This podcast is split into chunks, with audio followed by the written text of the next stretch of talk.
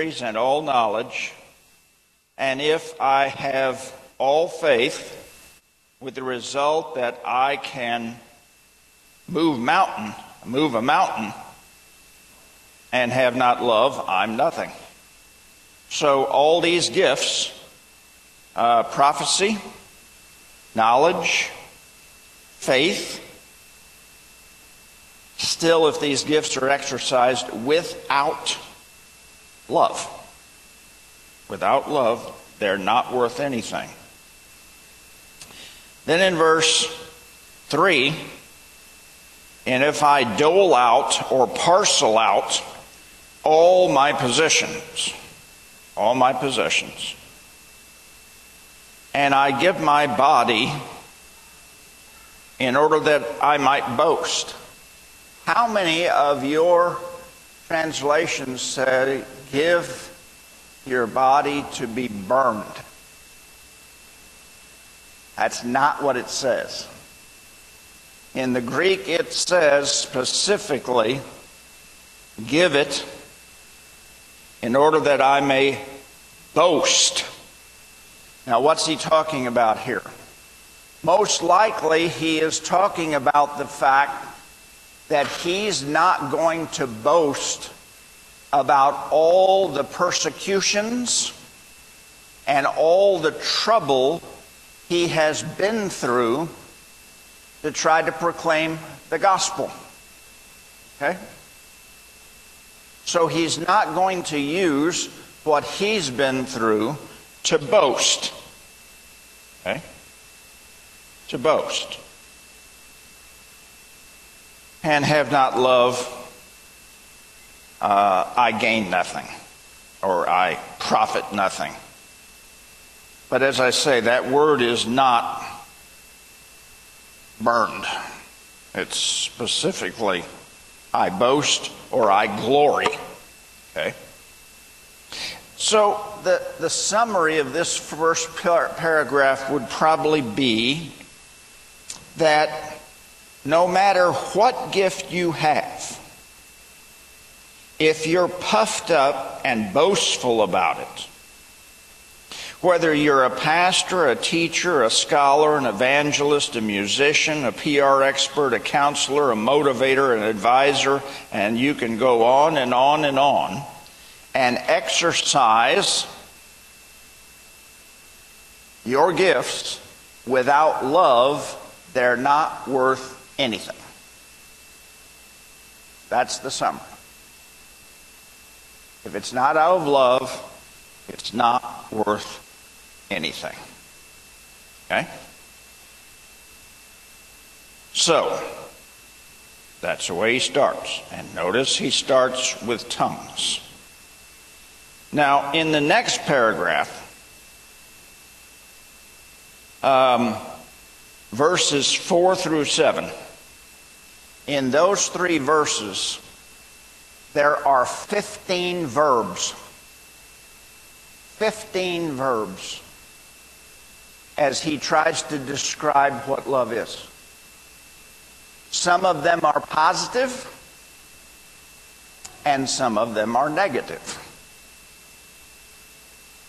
So, he starts with two very important ones. Love is very long suffering,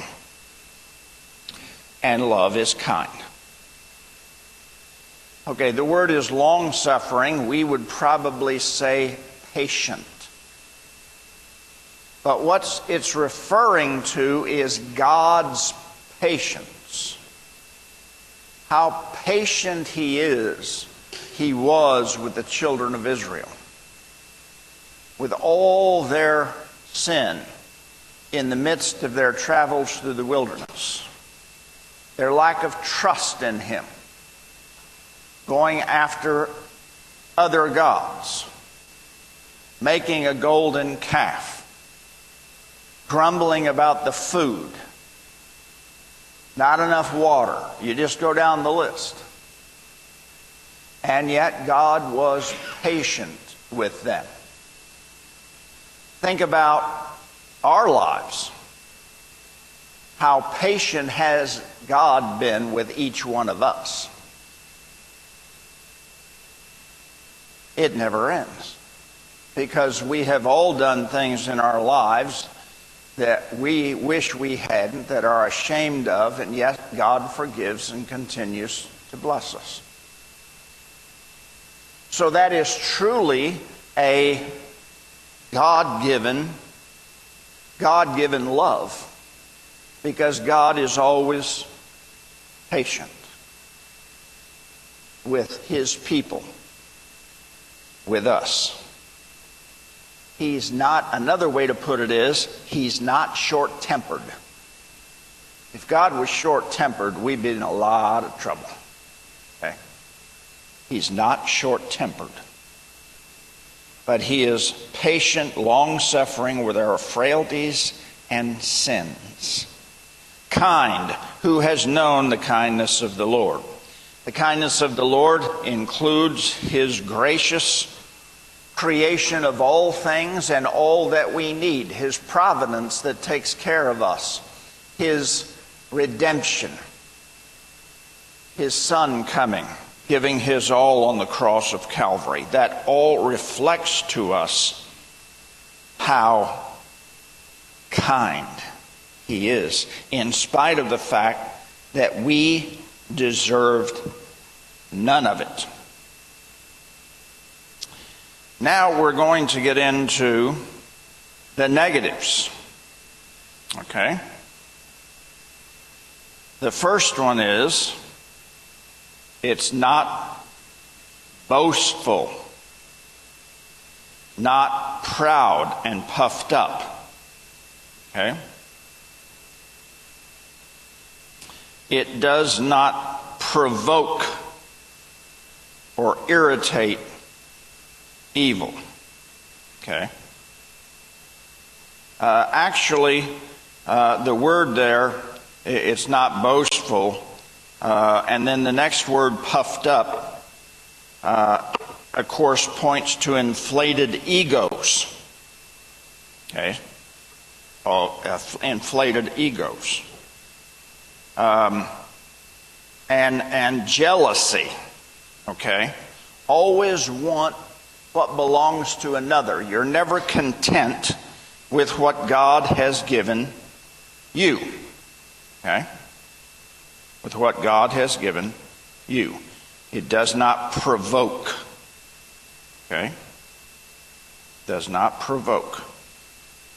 Um, this is, uh, it, it doesn't act. The first one, let's go back, verse 5. Um, it's not boastful, puffed up, but then it says it doesn't act unseemly. In other words, it's taking appropriate actions that show proper respect for others. Shows proper respect for others. Um, so, uh, there's lots here. It does not seek itself. Okay? In other words, it is not seeking to, um, it, is not seeking the self, but always the edification and the building up of another. Okay? The edification and the building up of another. Okay? Um, there's one word in here. Actually, it's translated. Uh, we, we don't see the translation, but one of the words is you don't act like a windbag. Okay? You don't act like a windbag. Okay? Um, and we won't, you can probably name names there. Um, but the thing is, it, it, these are all negatives. Okay? Not provoked, not having an inflated ego, not behaving like a windbag, not jealous of others, patient and kind. And one of the things I used to do uh, when I preached on this at a wedding is simply take the word love out and fill in your own name. David is patient and kind. David does not envy or boast. David is not arrogant or rude. David does not insist on his own way.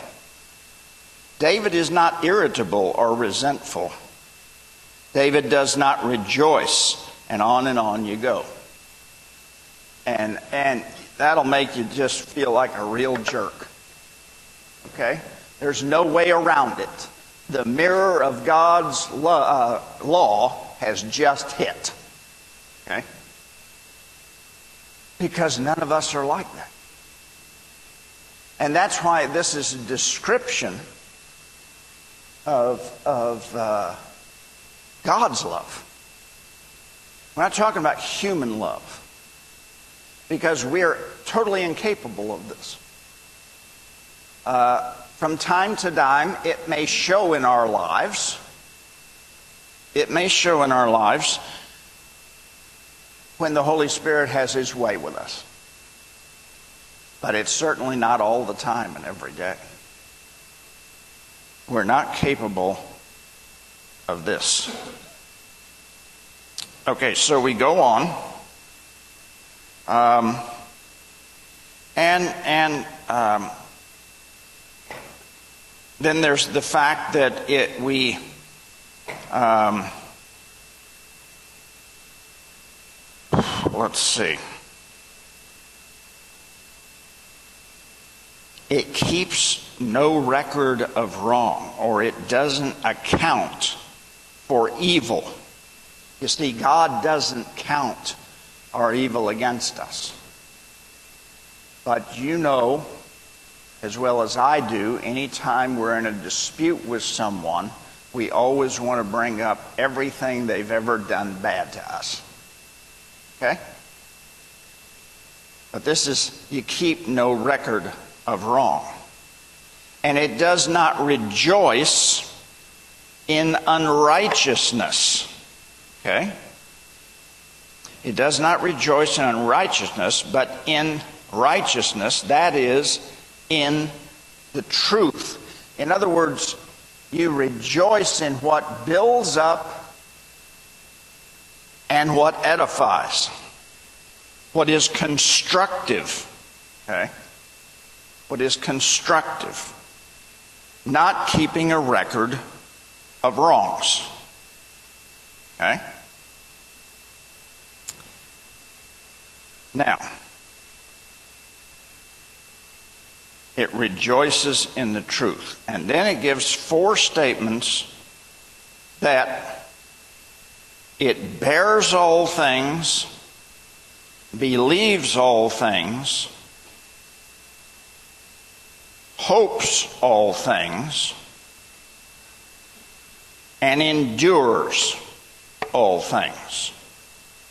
Now, again, here we're seeing um, that love, uh, in the sense that it's not that believes all things doesn't mean we're gullible. It means that we are believing what God tells us and have a steadfast faith.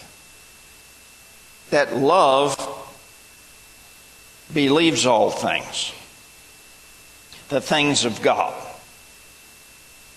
In other words, love is going to stand when other things are gone. Love is going to stand. Again, we apply this to realizing this is the way God loves us. He doesn't keep a record of our wrongs, He forgives them. Okay? Now, then he goes on. Well, let me stop there, see if there are any questions.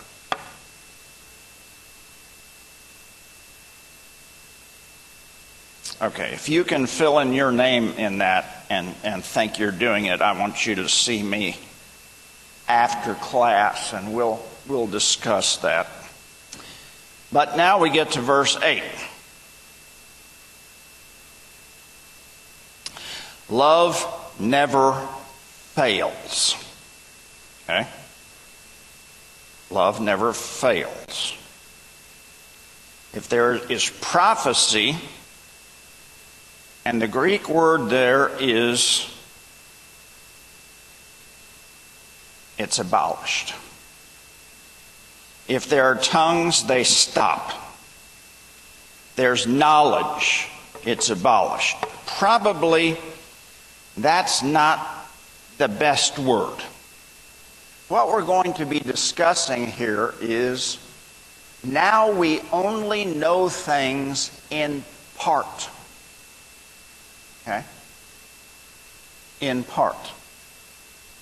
Now, does that mean that the part we know is wrong or misleading? No. What God has revealed to us now, in part, this side of heaven, is correct and the Word of God. But this is saying He's going to add more. So the best word here is probably not abolished, but superseded. Okay? He's going to teach us so much more. And what we've learned isn't wrong, but it's going to be superseded. Okay? For now we know in part. Okay? And we prophesy in part. But when the perfect comes, the part, the things we learn, the part will be superseded. Okay? It's saying we just will come to know more. Now, just think about it. We all have these questions we want to ask God. We're dying to ask God. All those questions will be answered. But for now, all we know is in part. We only know part of it.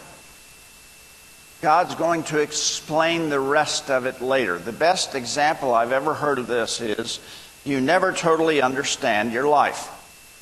You're living on this, you wonder why, why, why. It's like the bottom of a piece of embroidery. You know how ugly it is? Knots, things going every which way. Well, we're on earth, and that's what we see. When we get to heaven, we see the finished picture from the top. Then we'll know. The perfect will come. Then we'll know. Then we'll understand what God was doing. Okay? When I was a child, I spoke as a child. I judged or reasoned as a child. I uh, made decisions as a child. These are all imperfect verbs. That means they say you did it over and over again. Okay? It's not a one time thing. You did it over and over again. But when I became a man, I put away childish things. I used to quote that to the seminary students because they'd go out and play intramural football and break their leg. And I'd say, when you were a child, you thought like a child, you reasoned like a child, it's time to put childish ways behind you. Okay? So, um, but that's what it's talking about. See, it's back to that part thing. Now we only know in part, like a child only knows in part. They grow in knowledge, they learn more. But when the perfect comes, then you will be a fulfilled human being. Okay? Now, now we see, okay, in a mirror, okay, a riddle or an enigma in a mirror. Mirrors back in those days were not good mirrors. Okay. Everything still looked distorted. Now, of course, mirrors, you are what you are. But then it was like looking into a distortion. Okay? Now we see distortion. Then, face to face. Now we know in part. And then it says, it makes it very clear. Okay? I shall know fully, even as I am fully known. Okay? Fully known. Now, then we come to the last verse. Now, faith, hope, love, these three remain. But the greatest of these is love. Love is the greatest of these. Um, everybody's pondered that. But here is what is probably the best way to look at it. When you get to heaven, when the perfect comes, and you know all these things, God has explained them to you. You don't need faith and hope anymore. It's reality. You don't have to say, I believe in God anymore. There He is. You don't have to profess your faith and hope in an unbelieving world. Faith and hope is no longer needed when you're in heaven. You're just there. It's no longer a leap of faith to believe in God because you talk to Him. But there's always the need of love. Because love is what it's all about. That God loved you and that you love God and one another. So it's saying that's why love is the one that is the greatest because it abides even when this world is gone. Okay? Is gone. And what Paul is saying here is it doesn't matter what spiritual gift you have. What matters is God's love for you we love because He first loved us. And everything else, everything else is second rate compared to God's love Compared, everything else is nothing compared with the fact that God loves you.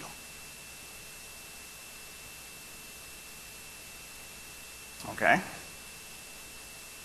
Now, certainly parts of this can be applied to marriage. The part about keeping no record of wrongs, that's a big one.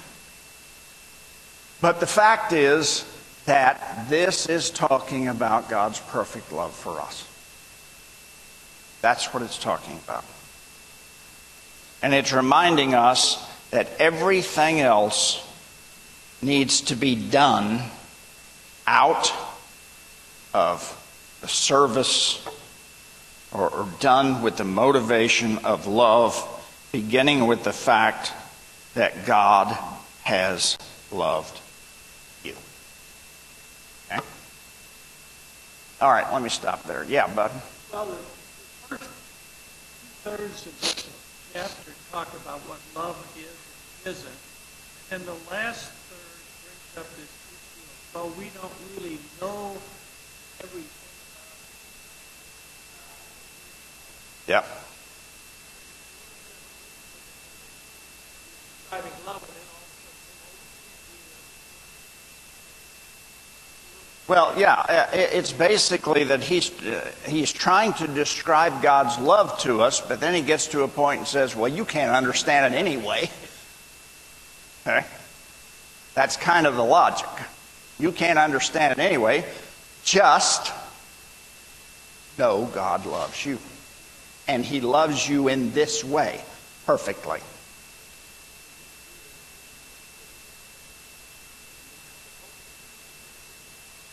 No, but but that's now. You don't need faith in heaven. When you're in heaven, you don't need faith anymore or hope. No. No, it's it's accomplished. All God's promises are fulfilled. You don't have to believe anymore that he's going to do it. It's done. It's done. David.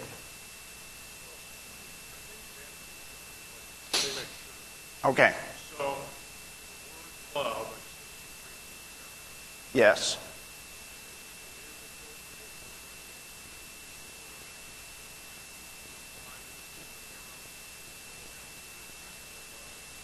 Well, okay, the Philadelphia is brotherly love, and uh, Eros is exotic or, or a base kind of love.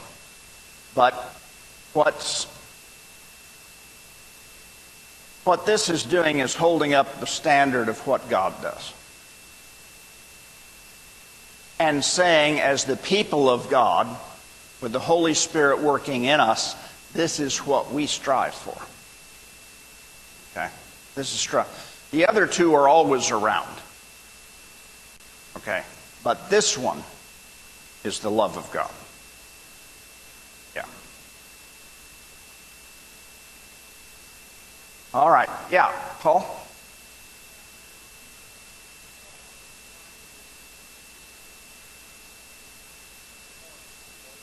Yes. Right. Yeah.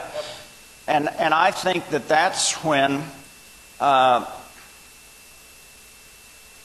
and it's always the issue of pride. But I think what I said earlier was when anybody in this congregation uses their spiritual gift or does their thing and does it out of pride and in a puffed up manner, thinking that because they do it, they're better than others, or this church can't do without them, then that's an application of this.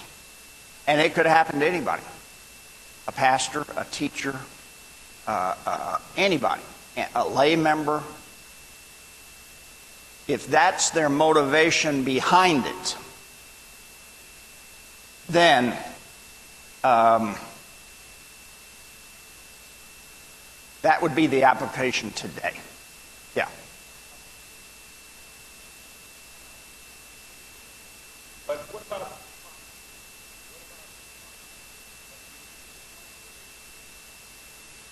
Well, we, we're going we're gonna go back to tongues for the entire chapter of 14. God help us.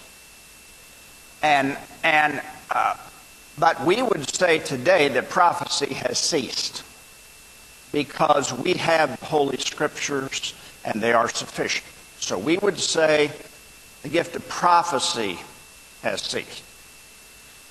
Um, has the gift of tongues? Well, we're going to continue to describe tongues as speaking in languages, not ecstatic tongues.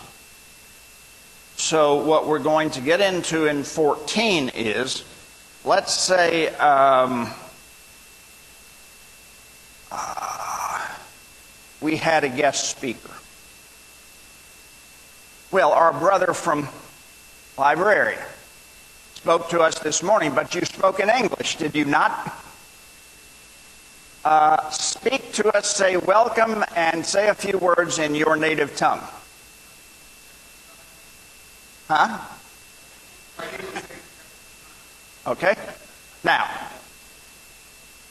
if he preached a whole sermon like that, would it edify and build us up? No, it would not. But that's a language, you see. Paul obviously had the gift of the ability to speak in different languages because he went all over the known world. It's when we begin to define it as ecstatic tongue. Now, you say, is the gift of tongues still happening? That one, I'm not going to sit here and say, I know it's not, because sure as shooting, God is going to do it somewhere. Okay? But, um, prophecy, we would say. Yeah. That's my, Yeah. so many today where Yes.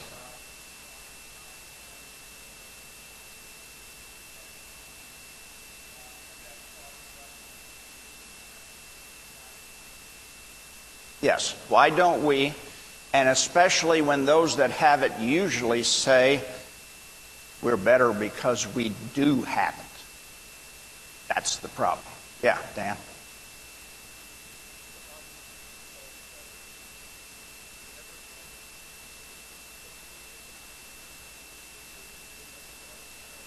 No. That's right. Uh, English is a barbaric language. Um, does not have the expression. You cannot be as articulate in English as you can in many other languages, Latin, Greek, uh, because they had three words for love. Well, just think about this. What about the word meat? How many spellings are that in English? How many spellings of that are there? And every spelling has a different. But the fact is, in Greek, it's a specific word. They're not the same words. So it's more expressive. Okay? It's more expressive. So, um, you know, we, we'll get into that. In fact, we'll get into it a little right now. We've got some time. So let's go on to 14.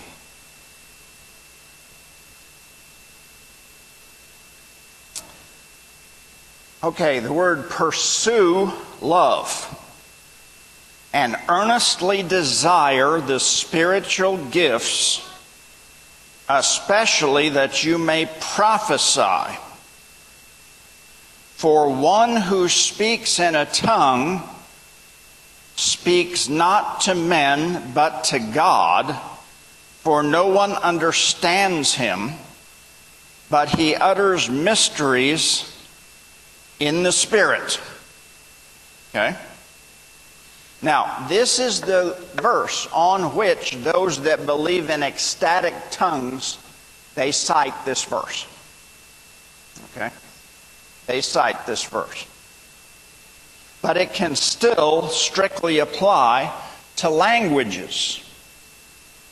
But that's not really Paul's point. Paul's point is verse 3. On the other hand, the one who prophesies speaks to people for their upbuilding, encouragement, and consolation. The one who speaks in a tongue builds up himself, but the one who prophesies builds up the church. Okay? So he is saying it's better to prophesy. In other words, to preach the gospel. So that everybody can understand, be built up, and encouraged. Now, he says in verse 5, he doesn't disparage tongues. Now, I want you all to speak in tongues, but even more to prophesy. For the one who prophesies is greater than the one who speaks in tongues, unless someone interprets, so that the church may be built up. That's going to be his point. Again, his audience is Corinth.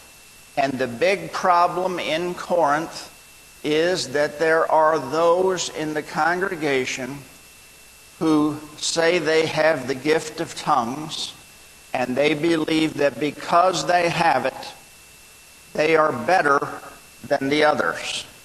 And this is the highest spiritual gift. You notice in all Paul's lists of spiritual gifts, what is always the last gift listed? Tongues.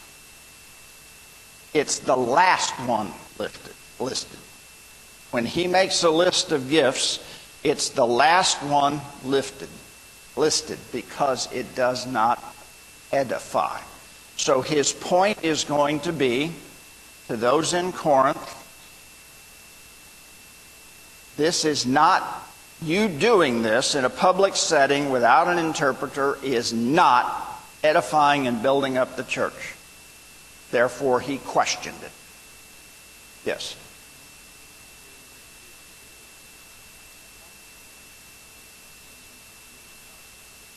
Prophesy is preaching the Word of God. Yes. That's right. We're not giving new mysteries, new revelations, but it's the preaching of the gospel that we're talking about. Yes. I, I read, uh, actually, it was of the ecstatic tongue was practiced among the also. I, I've not heard that. I, I saw that. He, he said his point was that the ecstatic tongues was a pagan practice in some of their religions. I have not read that. I have not read that. Ruth.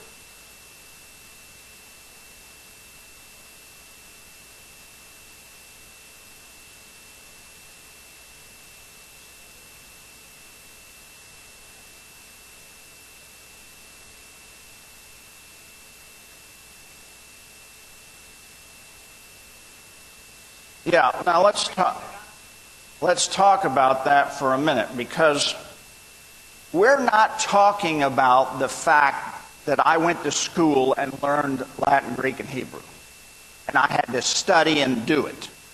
We're talking about that God gave you that gift and you knew that language immediately and could speak it, and you maybe didn't even know what you were saying.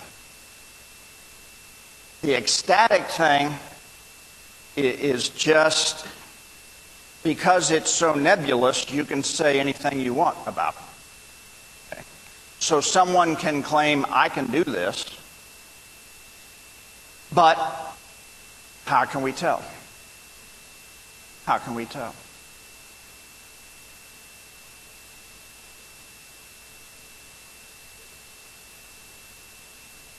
Yes. And that's when we get back to the whole thing of Pentecost righted the ship after the Tower of Babel. The Tower of Babel, they could no longer understand one another.